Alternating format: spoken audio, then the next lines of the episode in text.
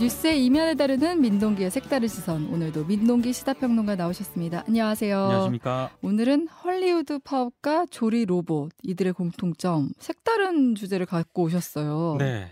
현지 시간으로 지난 14일부터 미국 배우 방송인 노동조합이 바, 파업에 돌입을 했거든요. 네. 유명 헐리우드 배우들도 이 시위와 성명 등으로 이미 동참의 뜻을 밝힌 그런 상황입니다. 음. 미국에서 배우 조합이 파업을 벌인 게 1960년인데 그 이후에 43년 만에 이제 파업을 하게 된 겁니다. 어, 대체 무슨 일이길래? 그리고 이 얘기를 하면서요. 네. 국내에서도 지금 비슷한 현상이 좀 벌어지고 있는 것 같은데 네. 조리 로봇이 학교 급식실에 투입이 돼서요. 음. 국을 끓이고 볶음 요리를 하게 됐다는 소식이 있거든요. 네. 이게 지금 헐리우드 파업하고 조리 로봇이 전혀 다른 사안인 것 같은데 네.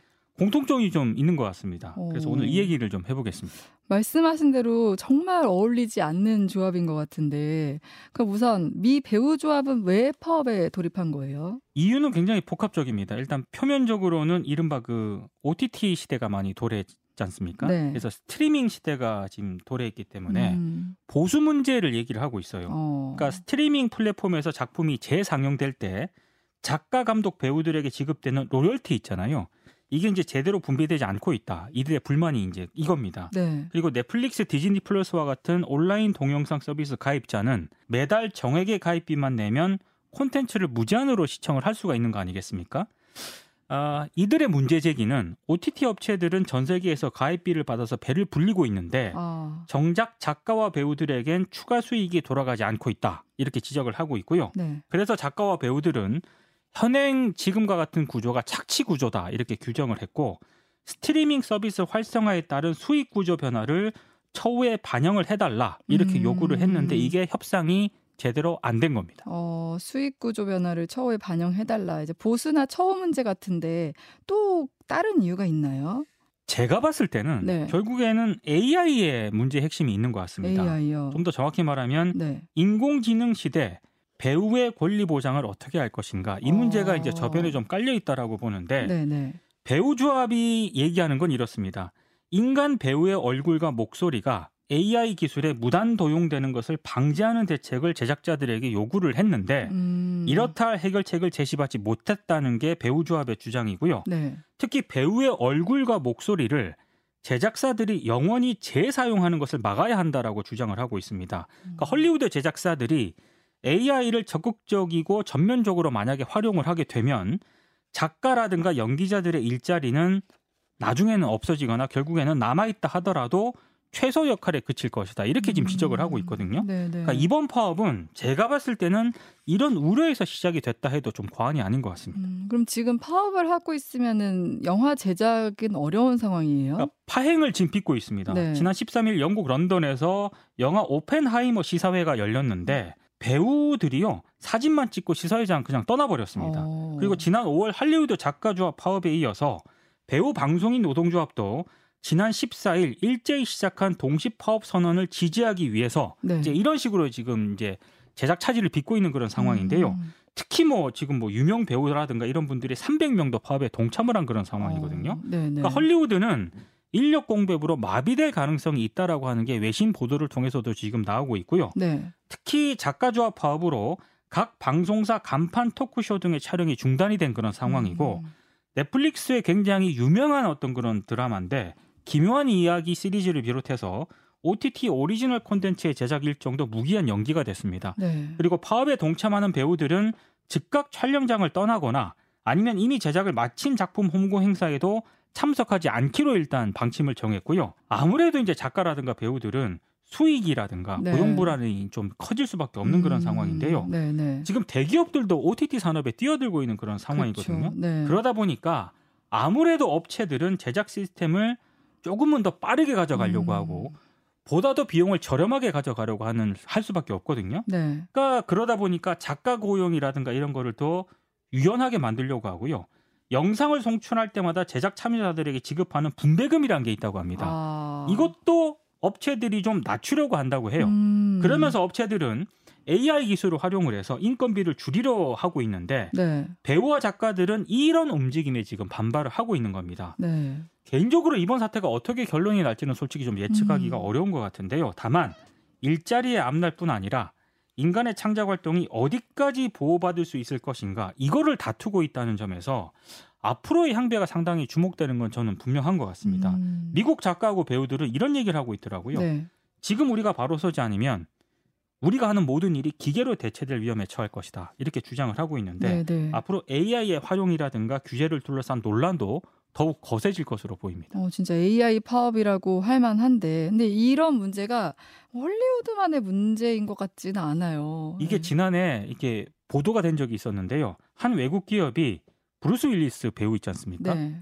합성 얼굴로 제작한 광고를 내보낸 적이 있습니다. 이것 때문에 어. 상당히 논란을 좀 빚었었는데요. 네, 네. 비슷한 맥락에서 스타를 모티브로 한 아바타가 제작한 콘텐츠 같은 경우에는 과연 이 수익을 누구에게 가야 하는지 이걸 두고도 논란, 논란 이 제기될 수밖에 없거든요. 어. 당장 이 문제가 이제 우리의 문제가 될 수도 있다는 그런 얘기인데 네. 국내에서도 그래서 이 달라진 시대에 따라서 적합한 법령이 필요하다 이런 지적이 나오고 있고요. 음. 헐리우드 작가나 배우들이 AI 때문에 뭐 자신들의 처우는 물론이고 존재 이유를 부정당할 위기에 놓여 있다. 이러면서 지금 파업을 하고 있는 거 아니겠습니까? 네, 네. 이건 아마 머지않아서 국내에도 좀 비슷한 상황이 좀 맞닥뜨려지지 음. 않을까 이런 생각을 해보게 됩니다. 근데 이 문제가 진짜 어떻게 결론이 날지 이제 저희 전 세계가 주목할 수밖에 없는 듯한데 근데 아까 조리 로봇을 언급을 했잖아요. 네, 그래서 이 AI 때문에 언급을 하신 건가요? 그렇습니다. 네. 서울시 교육청이 지난 18일에 올해 하반기 학교 급식실에 조리 로봇을 시범 도입을 하겠다라고 밝혔고요. 네. 관련 업무 협약도 지금 맺은 그런 상황이거든요. 음. 학교 급식실에 조리 로봇이 도입되는 건 처음이라고 하고요. 아. 서울 성북구의 이 한 중학교 조리실에 2학기부터 총 4대가 시범 도입된다라고 하는데 하는 일이 뭐냐면은요. 국탕, 볶음, 튀김 뭐 이런 온도가 높고 위험했던 조- 요리 있지 않습니까? 그렇죠. 이걸 이제 조리사 대신에 하게 된다라고 하는데 음. 서울시 교육청이 하게 된 이유를 밝혔는데 인력 부족 때문에 급식 종사자 업무 부담이 가중되고 있고 이에 따라서 뭐 근골격계 질환 문제가 발생하는 그런 사정을 감안을 했다. 네. 그래서 이제 급식 로봇 도입 사업을 음. 계획하게 됐다라고 일단 밝혔는데 네, 네. 다만 이번 급식 로봇을 다른 학교로 확대해서 도입할지 여부는 아직 정해지지 않았다라고 음. 합니다. 일단 시범 도입을 하겠다는 그런 입장인 것 음. 같습니다. 학교 현장에서의 반응은 어때요? 그러니까 상황은 이해가 가는데 이게 네. 과연 근본적인 근본적인 대책이 될 수 있느냐 아. 이런 반응이 좀 나오고 있는 것 같아요. 네, 네. 사실 뭐 국방부가 육군 훈련소 같은 데에 비슷한 방식의 단체 급식용 조리 로봇을 투입을 한 적은 있거든요. 오. 주로 이제 분량이 많다 보니까 음식을 젓는다든가 네. 음. 유해 물질이 많이 배출되는 튀김 조리 과정에 조리병에 손을 덜어주는 효과는 있었다라고 합니다. 음. 근데 이거는 전면 대체가 아니라 어찌됐든 보조적 역할에 머무는 거지 않습니까? 그렇죠. 네. 근데 무엇보다 조리 로봇 같은 경우에는 아직은 비용이 좀 어, 많이 비쌀 것 같아요. 그렇습니다. 네. 그리고 학교마다 조리 시설의 크기라든가 구조도 모두 다르기 때문에 조리 로봇을 급식 현장에 전면적으로 적용하는 건 쉽지 않은 그런 상황인데요. 아, 네. 노동계에서도 취지에는 공감을 하겠는데 이게 과연 실효성이 있겠느냐 이렇게 의문을 표시하는, 사람들도 조금 늘어나고 음, 있습니다. 말씀하신 대로 여러 어려움이 좀 있어 보이는데 현장에서 정착이 잘 될지 지켜봐야겠네요. 그렇습니다. 저는 개인적으로 이게 노파심인지는 모르겠습니다만 네.